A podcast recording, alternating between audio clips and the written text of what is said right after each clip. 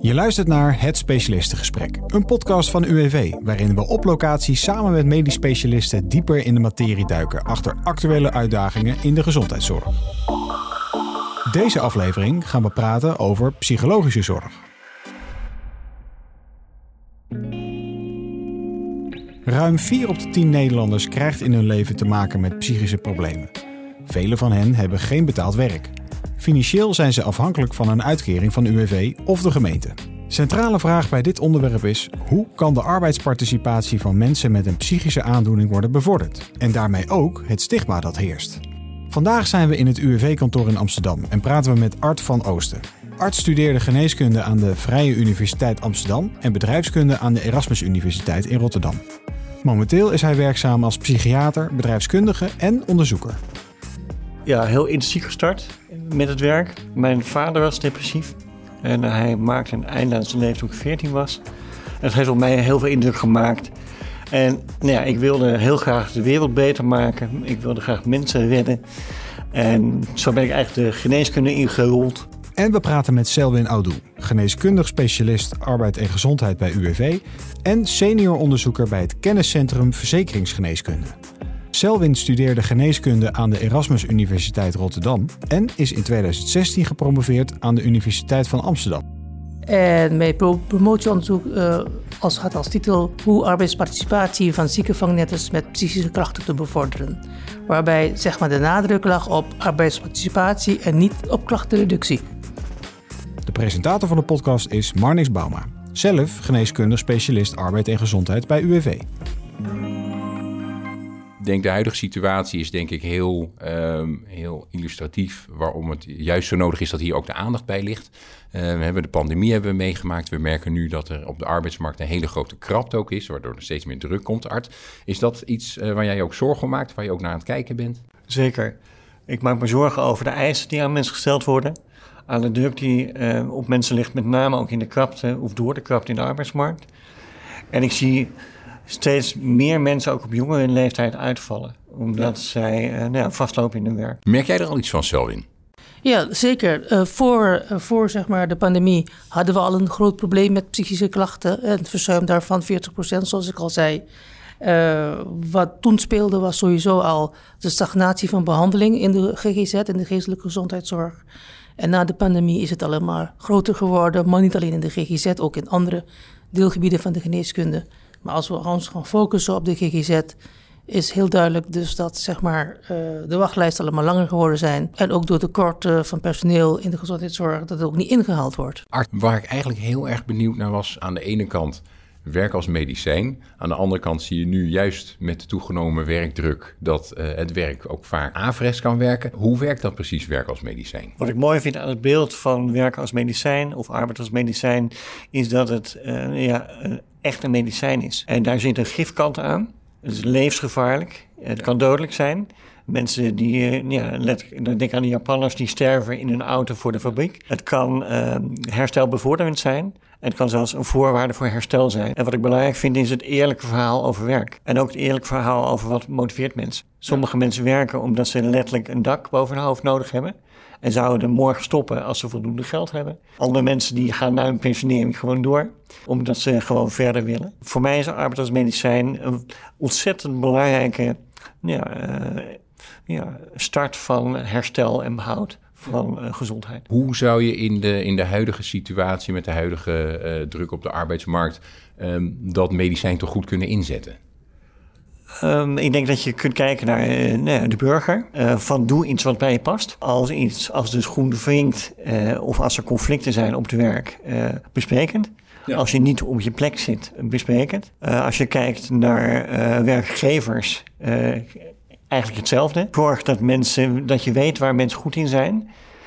En heel vaak wordt gedacht, er is een taak, dus we zoeken iemand bij de taak. Je zou het ook om kunnen draaien en je kijkt naar mensen die voor je willen werken en kijkt waar die het beste tot hun recht komen. En als je kijkt naar uh, professionals, wat kunnen die doen met arbeid als medicijn? Dan gaat het over, en dan gaat het over heel simpele dingen. Weet van je cliënt of die werkt of niet. Weet of, um, of er verzuim is of niet. Mm -hmm. en, um, ja, en zet het in in de behandeling. Een van de dominante trends en ontwikkelingen in de zorg is meer nadruk op het functioneren en participeren van mensen in hun omgeving. Met focus op gezondheid en gedrag in plaats van ziekte en zorg. Het uitgangspunt is dat de mens centraal staat en dat de arts deelneemt aan een netwerk met andere zorgprofessionals en mantelzorgers. Hoe pak je een dossier van psychologische zorg aan? Selwin, jij gaf al aan heel veel factoren die van invloed zijn of, of mensen inderdaad uh, uh, het überhaupt zien zitten om die arbeidsparticipatie, of ze de ruimte daarvoor hebben, psychosociale omstandigheden. Hoe ga jij daar als verzekeringsarts mee om? Belangrijk is om de bewustwording van zeg maar, het effect van arbeid op, het, op de positieve gezondheid, op het algemene welbevinden van cliënten, patiënten duidelijk te maken. want vaak is het zo dat uh, de focus alleen maar ligt op klachten en zij vragen zich af hoe kan ik van de klachten afkomen. Maar we weten allemaal dat klachtenreductie niet congruent staat met verbeteren van functioneren. En waar wij als bedrijfsarts en verzekeraars op, op toerichten is echt het verbeteren van functioneren. Dat, dat doet er aan toe en dat leidt tot verbeteren van kwaliteit van leven. Dus als mensen met psychische klachten bij ons komen, ligt ons focus echt om wat heeft iemand nodig om beter te kunnen functioneren. Ja, en dan moet je ook eens even een, een oordeel maar geven van waar, waar de schoen wringt, hè, waar die dingen ja. lopen. Wat zijn andere adviezen die jij bijvoorbeeld mensen dan uh, geeft die in, in een situatie zitten waarin uh, ze belemmerende factoren hebben? Nou, uh, bij mijn promotieonderzoek hebben we bijvoorbeeld drie attitudes, houdingen van, van mensen met psychische klachten geïdentificeerd. En de adviezen die zijn ook mede afhankelijk van, van, van die houdingen. Mm -hmm. uh, en wat zijn die houdingen? Uh, we, we, hebben zeg maar, ik heb de, de, de, de eerste houding heb ik frozen workers genoemd. zijn mensen die zeg maar uh, vinden dat ze met rust gelaten moeten worden en niks kunnen. Hè, ze, zijn, ze zijn echt daarvan denken dan dat rust eigenlijk het beste medicijn voor hen is. En waarvan we weten dat dat natuurlijk het slechtste medicijn is. De tweede houding zijn mensen, die heb ik intermediate workers genoemd. zijn mensen die precies weten wat er speelt en precies weten ook wat er gebeuren moet. Alleen ze doen er niks aan, hè? die hebben een soort passieve houding. En de derde groep zijn de active workers, hè? die weten precies wat de schoen en die willen het liefst morgen of gisteren werken in plaats van vandaag. En die moet je juist eerder afremmen. Dus ja. bij de begeleiding moet je, uh, is het relevant om te weten van welke type vangnetten heb ik voor mij. Uh, het merendeel zijn de frozen workers en de intermediate workers. Maar als je een frozen worker voor je hebt, uh, die, die, die, die vindt dat hij die niks kan, is dan belangrijk om te identificeren. Dat is dus eigenlijk maatwerk. Hè? Ja.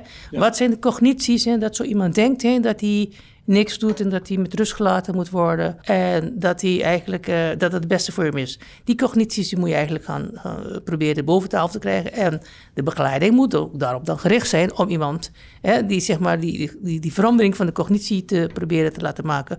Zodat hij overstapt van, van de frozen workers naar de intermediate worker.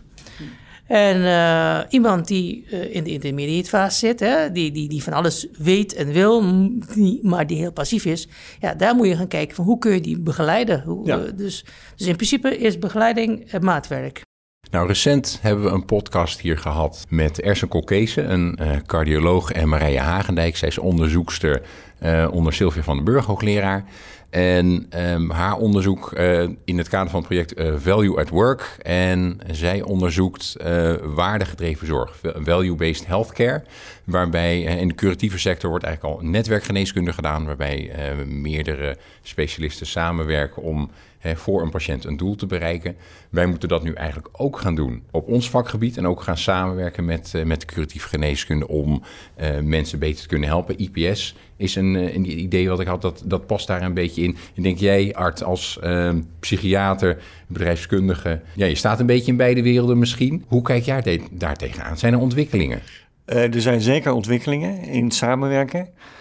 Um, en wat ik mooi vind, met name omdat ik bedrijfskunde ben gaan doen, ben ik anders gaan denken over hoe je mensen kunt helpen. Dus wat ik mooi vind in het netwerk is dat je de patiënt, cliënt, burger centraal mm-hmm. zet en echt centraal zet. Dus dat je echt nadenkt wat is er nodig. En ik ben eigenlijk steeds meer veranderkundig gaan denken. Dus niet medisch, maar veranderkundig. En met name, en dat vond ik heel mooi bij het ja, onderzoek, uh, de, de verschillende type houdingen. We, Heel vaak denken we dat mensen heel graag willen. Uh, dat ze weten, uh, als ze weten wat er nodig is, dat ze het ook gaan doen. En zijn we ja. verbaasd als dat niet gebeurt. Uh, en wat ik heel gaaf vind, is dat je dan veel meer veranderkundig nadenkt. Van nou, vanuit welk perspectief ja, neemt iemand contact? Komt iemand überhaupt vrijwillig? of nou ja, is er een, een dwang of dwang van buitenaf? En dat je dan gaat kijken van, nou, wat past op dit moment? En in het netwerken, het samenwerken is helpend, maar ook kijken van bij welke actie verwacht je nou het meeste resultaat? En ik denk dat we dat veel te weinig doen. En als je kijkt naar wachtlijsten, daar maak ik me zorgen over. Waar ik me ook zorgen over maak, is hoe we er naar kijken. Want wat heel vaak gebeurt, is dat als mensen een gevaar zijn voor zichzelf of voor een ander, dan kom je vooraan in de rij terecht. Uh, als je. Uh, nou ja, als er een, ja, uh, wel nood is, maar nog niet zo hoog dat er heel grote ellende ontstaat, ja, dan sluit je aan achteraan. Dat is een beetje gechargeerd. Ja. Terwijl ik denk van anderkundig uh, kun je soms veel meer met de mensen waar de ernst nog niet zo hoog is. En ik denk dat we op die manier veel meer mensen kunnen helpen met de middelen die er zijn. Hoe zien we de toekomst? Er is een toename van aanvragen voor een langdurige uitkering. 42% van de uitkeringen van arbeidsongeschiktheid komt door psychische klachten. En eenmaal in de via is de terugkeer naar werk voor deze groep mensen eigenlijk onmogelijk. En hoe is de verhouding in totaal? Loopt het aantal psychische aandoeningen op zolang mensen wachten op reïntegratie of een uitkering? Is dit te voorkomen? En met welke specialisten? Bij de vorige podcast, daar kwam eigenlijk uit naar voren dat in de curatieve sector uh, staat werk eigenlijk niet voor aan. Ze zijn vooral bezig met, uh, met het, het, proces om mensen weer beter te maken of in ieder geval verder te helpen. Hoe is dat in de, in de psychiatrie? Ik denk nog te weinig. Ik herken het van mezelf. Ik denk aan een eh, stage in chirurgie dat ik adviezen gaf als iemand een gebroken benen had. Van ja. joh, ga nee, met je benen omhoog, neem maar rust. En dat ik totaal geen idee had of iemand uh, zelfstandige was en een eigen zaak. En ik denk dat een aantal van die mensen hebben gedacht: ik weet niet wat ik voor adviezen geef. Ik kan er helemaal niks mee. En ook in de psychiatrie er zijn een aantal mensen die vragen netjes naar werk, maar hebben dan helemaal geen beeld wat het betekent. Ook helemaal geen beeld van hoe dat eruit ziet, of er conflicten zijn op het werk. Dus ik denk dat er heel veel te winnen is bij in de GGZ. Vraag sowieso naar werk, daar is heel veel te winnen. Maar dan uh, snappen wat dan de, de betekenis daarvan is, is de volgende stap. En een stap daarna is nog, hoe kan je dat integreren in je behandeling? En misschien een klein voorbeeld wat voor mij heel tekenend was. Er was een psycholoog uh, na afronding van een uh, behandeling. Die kwam eigenlijk heel blij uh, evalueren hoe het gegaan was. Klachten waren afgenomen. Een patiënt was blij. een psycholoog was blij. En ik vroeg naar werk. Ik zeg, goh, maar hoe zit dat nou? En toen bleek, nou, er was wel iets op het werk. En er waren heel veel angstklachten. Maar sinds mevrouw thuis was, was eigenlijk alles verdwenen. En ik dacht, ja, maar die mevrouw moet nog 30 jaar, of moet niet, maar kan nog 30 jaar werken. En er was niets op het werk opgelost. Dus dan ben je met elkaar met de verkeerde dingen bezig. Ja, wat, wat het netwerkgeneeskunde betreft. Het IPS-traject waar ik het e-, net eigenlijk over had. Mensen met ernstige psychische klachten. Uh, die worden geholpen door UWV, GGZ en de gemeente. Uh, nou, dat is iets wat, uh, wat inmiddels bestaat en wat loopt. Is zoiets ook mogelijk voor mensen die inderdaad er minder slecht aan toe zijn? Zeker. Waar ik blij mee ben is het initiatief van IPS. Mhm. Ik ben ontzettend blij dat het er is. Wat ik jammer vind, vanuit een veranderkundige blik, is dat we eigenlijk ingrijpen als het al helemaal misgegaan is. Aan het eind van de keten. Ja. En ik denk dat er veel meer te halen is aan de voorkant. klinkt een beetje naar, maar uh, ja, mensen die net van school komen of net uh, hun eerste werk hebben gehad of net uitgevallen zijn. Ik zou daar veel liever in investeren. En ik denk dat je op dezelfde manier uh, dingen kunt doen. En waar ik me zorgen over maak, is dat we heel veel met evidence-based bezig zijn. Ja. Het moet bewezen zijn. Terwijl ik denk, ja, dat samenwerken werkt. Ja, daar hoef ik niet meer onderzoek naar te doen. Uh, dat, ja, dat heeft zich bewezen. En mijn zorg is dat we wachten tot er weer een evidence-based iets is wat we kunnen gaan inzetten. En ik denk dat er Um, ja, door kortere lijnen, door betere samenwerking, door um, nou ja, eerder met elkaar contact te hebben, dat er meer te bereiken is. Zelf in. Jouw werk, uh, je, kan het niet alleen doen. Je hebt inderdaad ook een heel netwerk om je heen waar je gebruik van kan maken om mensen verder te helpen. De psychiater en psycholoog, daar hebben we geen hele korte lijnen mee. We hebben ze wel vaak nodig om informatie te, te achterhalen, om te weten hoe je iemand verder kan helpen. Hoe is jouw contact met, wat dat betreft, met curatieve sector en, en wat zou je misschien anders willen zien daarin? Het contact met de curatieve sector, dat loopt heel stroef. En dat, dat ligt niet zozeer aan de curatieve sector alleen. Het, het is gewoon hoe de gezondheidszorg in Nederland ingeregeld is. Wil je eigenlijk iemand optimaal behandelen, wat Art net zei, wij zijn beide artsen en we doen het allemaal voor de patiënt of de klant. Dus we moeten allemaal de cliënt, patiënt centraal stellen. En datgene doen wat het beste is voor de cliënt. Nou, vanuit de blik vanuit de curatieve sector is natuurlijk behandeling van de gezondheidsproblematiek. En vanuit ons blik is kijken waar de patiënt het beste begeleid kan worden in werk en in het verbeteren van functioneren. En willen we zeg maar het belang van de patiënt op een hoger plan brengen, dan zou er een intensievere samenwerking moeten plaatsvinden tussen de medisch specialist, Ja. eh, de creatieve sector en de verzekeringsgeneeskunde. Waar ik eigenlijk dus verpleit is eigenlijk de schotten die er nu zijn weg te halen, zodat we ook inzicht hebben in elkaars werk. En zodat zeg maar, de creatieve sector begrijpt dat arbeid eigenlijk een voorwaarde is voor herstel. Op dit moment is het, staat het nog niet echt goed op het netvlies. Nee. Want nogmaals, ik heb het al eerder gezegd in deze podcast... de relatie tussen arbeid en gezondheid is uitgebreid beschreven. En eh, dat is, eh, dat is, dat is ehm, eh, zeg maar veel, veel, eh, heeft veel meer rendement en effect dan alleen maar behandelen van de klachten. En in, in mijn proefschrift heb ik ook een van de stellingen van, van de Amerikaanse eh, eh, Monroe heet hij, en die zei van... If you think work is bad for people with psychological problems... try poverty, unemployment en social isolation. Ja, Unemployment ja. dus. Dus werkloosheid, dat heeft veel grotere impact op iemand dan psychische klachten. Dus willen wij eh, de patiënt centraal stellen en de behandeling op een hoger plan brengen, moeten we echt meer gaan samenwerken en die schotten weghalen. Ja. En een ander punt, als ik even daarom mag uitweiden, is natuurlijk... Zeker. We zitten in Nederland met, eh, met, met, met, met meerdere zaken zoals het tuchtrecht. En de artsen zijn, uit de creatieve sector zijn ook vanuit het tuchtrecht bang om zeg maar vrij uit te spreken. Ja. En dat zijn allemaal zaken, eh, dus het is niet zo simpel om die schot weg te halen, laat het zo zeggen. Nee. Het is niet zo van, ik, ken, ik kijk nu bij een arts en stel mijn arts werkt in mijn eigen regio, dat we even korte lijnen kunnen hebben. We hebben Ja. met allerlei regels, we hebben de, de, ook met, met de, de wetgeving, met geheimhouding en noem maar op. Dus dat soort dingen moeten allemaal goed geregeld gaan worden. En wat dan ook mooi zal zijn, is dat wij, tenminste deels, hoeft niet alles, inzicht hebben in de medische dossiers. Dat is een- Ja. echt een, een, een toekomstvisie. Ja. Maar als je dat hebt, dan, en dan weten beide partijen eigenlijk waar, je, wa- wa- waar de schoen wringt en waar je Ja. tegenaan loopt. En dat zou ons eigenlijk beide in ieder partijen, geval hoop ik... tijd schelen. Ja, Ja. zeker. Zie je eigenlijk ook nog een, eh, een specifieke, hè, behalve eh, overleg met de psychiater of de psycholoog, zie je ook een specifieke rol weggelegd voor de psychiater of psycholoog om in het behandeltraject ook het werk ter sprake te brengen? Ja, zeker. En wanneer bijvoorbeeld? Ja. Nou, ik denk dat dat eigenlijk vanaf het begin moet zijn. Eh, Als ik even terugga naar mijn, naar mijn onderzoek, zijn er is- psychische klachten zijn multifactorieel bepaald.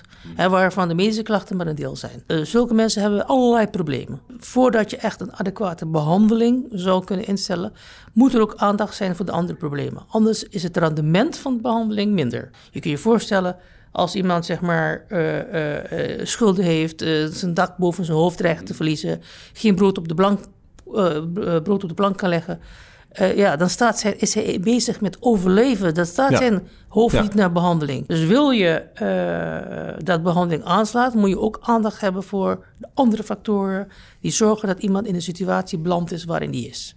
Dat is één.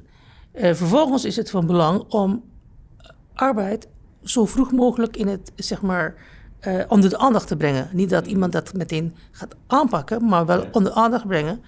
En de reden waarom ik het zeg is, soms zullen mensen na negen maanden zijn ze negen maanden bij een psychiater en psycholoog en dan komen ze bij ons en dan bespreken we dat en dan vliegen ze in een hele defensieve toestand waarvan zij, ja, maar dat, is- dat is nog te ver, nu even Ja. niet. En wij zijn geholpen als dat geval, als ze aan het idee kunnen wennen, dat dat, dat, dat eh, zeg maar zit aan te komen. En als de curatieve sector zo ook daarin ondersteunt. Dus ik denk dat arbeid eh, ja, zeker vroeg, vroeg onder de aandacht gebracht moet worden. Dankjewel. Ja, Art zit hier natuurlijk als psychiater. Vind je ook dat werk inderdaad heel aan het begin ter sprake worden gebracht? Of ga je dan juist mensen misschien eh, eh, defensief maken? Ehm, En voor veel mensen is er, is er hè, zeker als je het over hebt over burn-out en dergelijke, is er toch wel een relatie met werk bijvoorbeeld? Ja, ik denk dat, eh, dat je het vanaf het begin ter sprake moet, brengen. En dat het belangrijk is om, nou ja, om goede informatie te geven. Ik denk dat mensen vaak niet beseffen hoe snel het kan gaan van uh, gezond werkend, uh, nou ja, met uh, nou ja, middelen om je heen waarin je het leven nou ja, op een mooie manier kan vormgeven, naar baanverlies, schulden en doffe ellende. Um, en mensen, um, dat kan in, in ja, enkele jaren of enkele maanden zo zijn. Ik denk dat je, voor mij is dat een vorm van respect, dat je mensen heel duidelijk schetst van wat er nodig is in, uh, ja, op het moment dat mensen uitvallen. En dat werk daarin een heel belangrijk punt is. En dat je, uh, en dat sluit ook uh, aan bij jouw onderzoek is zo in, dat je heel snel nagaat hoe staat iemand daarin. Dus hoe kijkt iemand naar werk? Mm-hmm. Is het een, nou ja, een, een, iets wat moet of iets wat men wil? Ja. dat is een hele belangrijke. En um, ook dat je nagaat um, van zijn er contacten met een UWV, um, met een bedrijfsarts. Ja. Dat je daarvan op de hoogte stelt. En dat je ook een inschatting maakt van wat is er nou nodig om het verhaal zo goed mogelijk over te brengen. En wat is er nodig om zo goed mogelijk te vertalen uh, psychische problematiek naar functioneren. En ik denk dat wij daar heel veel in te leren hebben. Als ja. psychiaters, okay. psychologen, verpleegkundige specialisten. En wat ik belangrijk vind, het is niet alleen dat we elkaar kunnen helpen. Um, door elkaar te helpen, helpen we de cliënt of de patiënt. En wat aansluit ook bij de verschillende attitudes.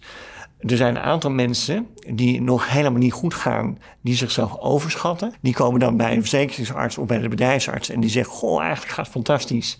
En ik heb plannen en ik ga nou ja, met allerlei dingen aan de gang. Dat is ook een ziektebeeld, toch? Ja, en dan, dan kan een valkuil zijn dat men uh, ja, zegt: Goh, nou fijn, we gaan het afronden. En daarmee doe je iemand tekort. En er zijn ook mensen, en dat is jouw eerste groep, denk ik, die zichzelf onderschatten. En die, uh, die zitten bij mij heel netjes gekleed, uh, gekapt, aan tafel op tijd. En die ja. zeggen dan: Ik kan helemaal niks. Dus ja. helemaal niks meer mogelijk. Ja. En dan, denk ik, dan ben ik verbaasd. En denk maar, u komt hier. U komt op tijd. U heeft zich netjes gekleed. Ja. Um, ja, en, en dat is van belang dat je mensen daarbij helpt. Van ik snap hoe u erin staat, maar dit is niet helpend voor herstel. Nee. En ik doe u tekort als ik hierin meega.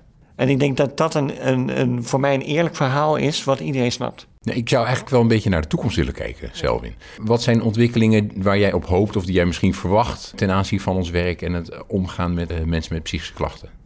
Nou, ten eerste is het zo dat wat ik net al zei, uh, om, voordat ik de brug naar de toekomst maak, dat op dit moment natuurlijk heel veel dingen zijn die nog uh, voor verbetering vatbaar zijn. we hebben dus als verzekeringsarts een holistische kijk uh, op de mens in zijn algemeen, op de gezondheid van mensen. Naast, naast ziekte kijken we ook naar de persoonlijke omstandigheden, sociale omstandigheden. Ja.